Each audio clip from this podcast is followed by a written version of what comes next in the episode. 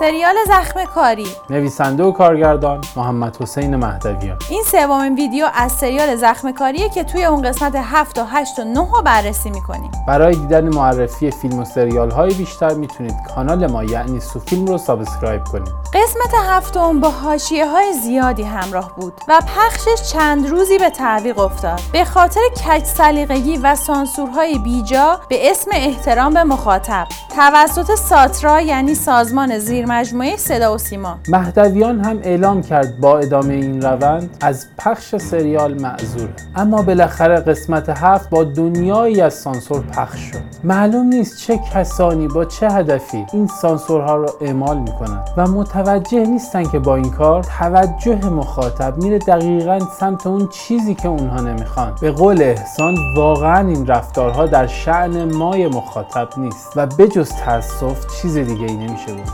هفتمین زخم کاری در قسمت هفتم تهدید و کتککاری مالک با ناصر و منصوره و قتل سوداب است که در نهایت منجر میشه به مدیرعامل شدن مالک.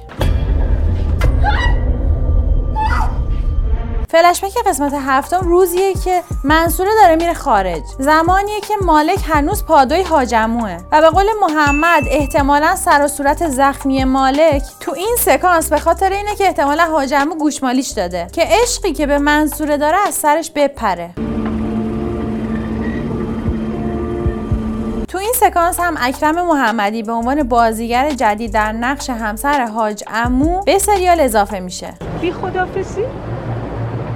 به نظر میاد خیلی از سکانس های مربوط به کیمیا سانسور شده باشه. چون به قول این دوستان اصلا معلوم نیست چرا با مالک اینقدر صمیمی شد حتی براش عطر هم خرید. یه عطر رو از گرفتم امیدوارم خوشت بیاد. خواستم فردا بهت بدم. یا سرنوشت فیلم اخوان بالاخره به کجا رسید؟ احتمالا همه اینها زیر سر حاج مزفر باشه. به قول فروغ یک نما هست که بالا سر حاج مزفر یک شاخی هست. و دیگه علنی تر از این نمی‌شد اعلام کنن که دیو داستان ایشونه.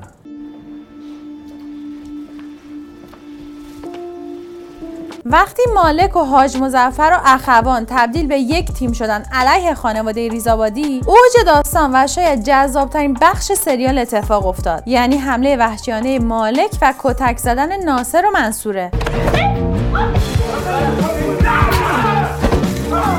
شاید این اتفاق تو سریال های ایرانی نادر باشه که به این وضوح نشون بده یه مرد یه زن رو به این شدت می‌زنه. اونم در صورتی که عاشقش بوده.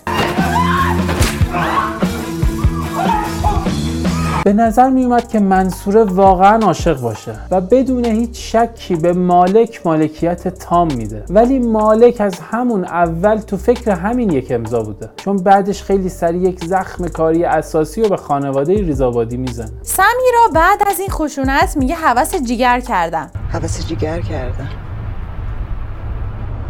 میرم تجریش نه برو کشتارگاه. که آدم رو یاد داستان هند جگرخوار میندازه. کسی که شکم عموی پیامبر رو شکافت و جگرش رو به دندان کشید که منظور در اینجا قصاوت سمیراست. وحشی اینشو بشکاف. پاره کن. قسمت هفت همونطور که مهناز میگه پر از قافلگیری بود. همه فکر می‌کردن پیروز میدان شدن منصوره که لباس سفید عروسی پوشید. ناصر که فکر می‌کرد برگ برنده داره و مالک که با حرفهاش امضا رو گرفت. اما مشخص شد که پیروز اصلی سمیراست. که بدون دخالت مستقیم همه رو تحت کنترل خودش داره. شخصیت پردازی سمیرا تا اینجای کار خیلی خوب بوده. یه نکته جالبی که امید بهش اشاره کرده اینه که احتمالا مهدویان یه استقلالی دو آتیش هست چون توی اکثر فیلمهاش یه شعار استقلال رو روی دیوار نشون میده مثل سکانس کریم دم خونه زنش. یا مگه ما حرف نزده بودیم؟ بیا.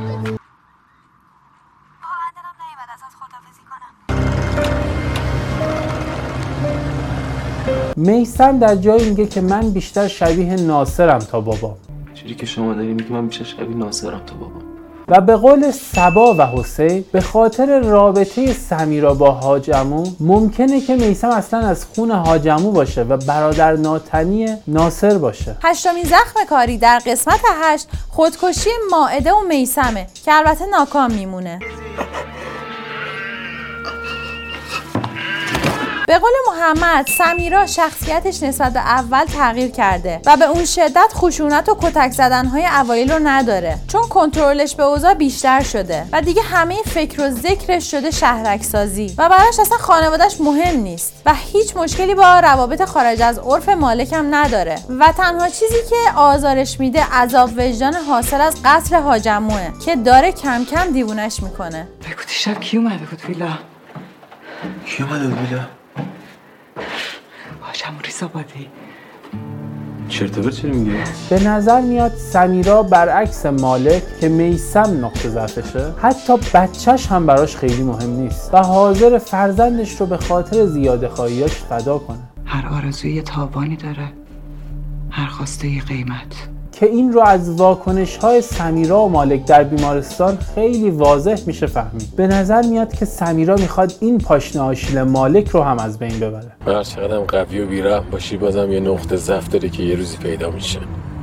حالا که ناصر و منصور فرار کردن مهناز زن ناصر با بازی محلقا باقری که تا حالا انگار وجود خارجی نداشت وارد داستان میشه. تو قسمت هشتم به یکی دو تا سوتی برخوردیم. یکی اینکه در جایی از سریال میکروفون وارد قاب میشه که می‌تونستن به راحتی تو تدوین درش بیارن. شما پاشین وسایلتون رو جمع جور کنین فردا صبح باید برید کجا؟ یکی اینکه به قول مهناز مالک تو سکانس ورودش به ساختمون کد تنشه اما تو نمای ورود به دفترش پالتو تنشه و این ایراد رو میشه به منشی صحنه گرفت. متشکرم.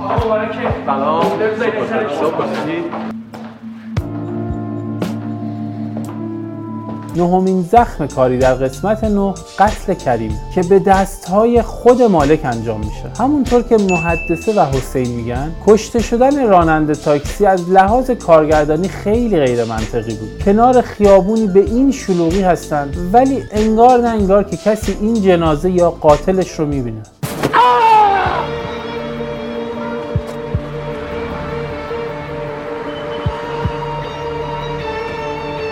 مالک بالاخره موادهای ناصر رو به پلیس لو میده. ولی معلوم نیست چرا تو باشگاه پسرش با پلیس قرار گذاشت که اون ببینه و شک کنه. اگر دقت کنید حاج مزفر خیلی توی قصه به چایی بها می‌داد و حالا محموله که پلیس گرفته محموله چاییه. نمی‌دونیم که این دوتا به هم ربطی دارن یا نه. مالک که خودش ناصر رو فروخته حالا برای زن و بچهش نقش منجی رو بازی می‌کنه و همه نگاه ها رو به خودش مثبت می‌کنه. و اینجاست که می‌فهمیم پشت چهره مسیحوار قدرتمندان چه شیطانی وجود داره؟ دست درد نکنه خدا از برادری کمت نکنه. تو می‌گفتی ما باور نمی‌کردیم. این حرف شما سکانسی که کریم سمت مالک میره دقیقا یادآور سکانس قتل نجفیه.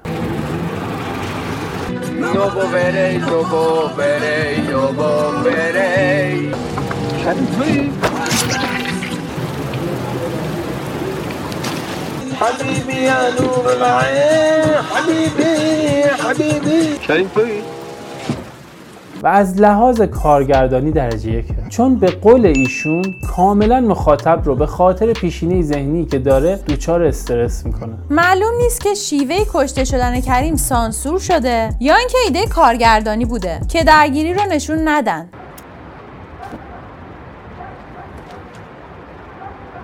چون به قول این دوستان دقیقا شبیه این سکانس رو تو سریال قورباغه به طور خیلی واضح تری دیدیم. از چاقو زدن گرفته تا آتیش زدن. ولی چرا اینجا نشون ندادن عجیبه.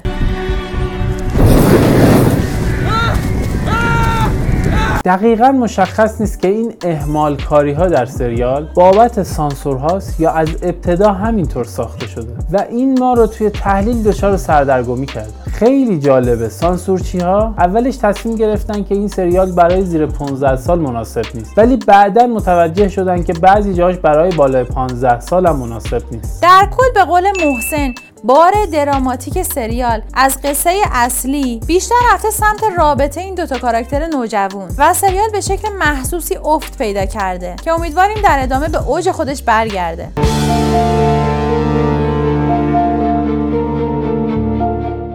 برای مشاهده این پادکست به صورت ویدیویی با آیدی یوتیوب ما سوفیلم و یا آیدی اینستاگرام ما سوفی underline couple مراجعه کنید.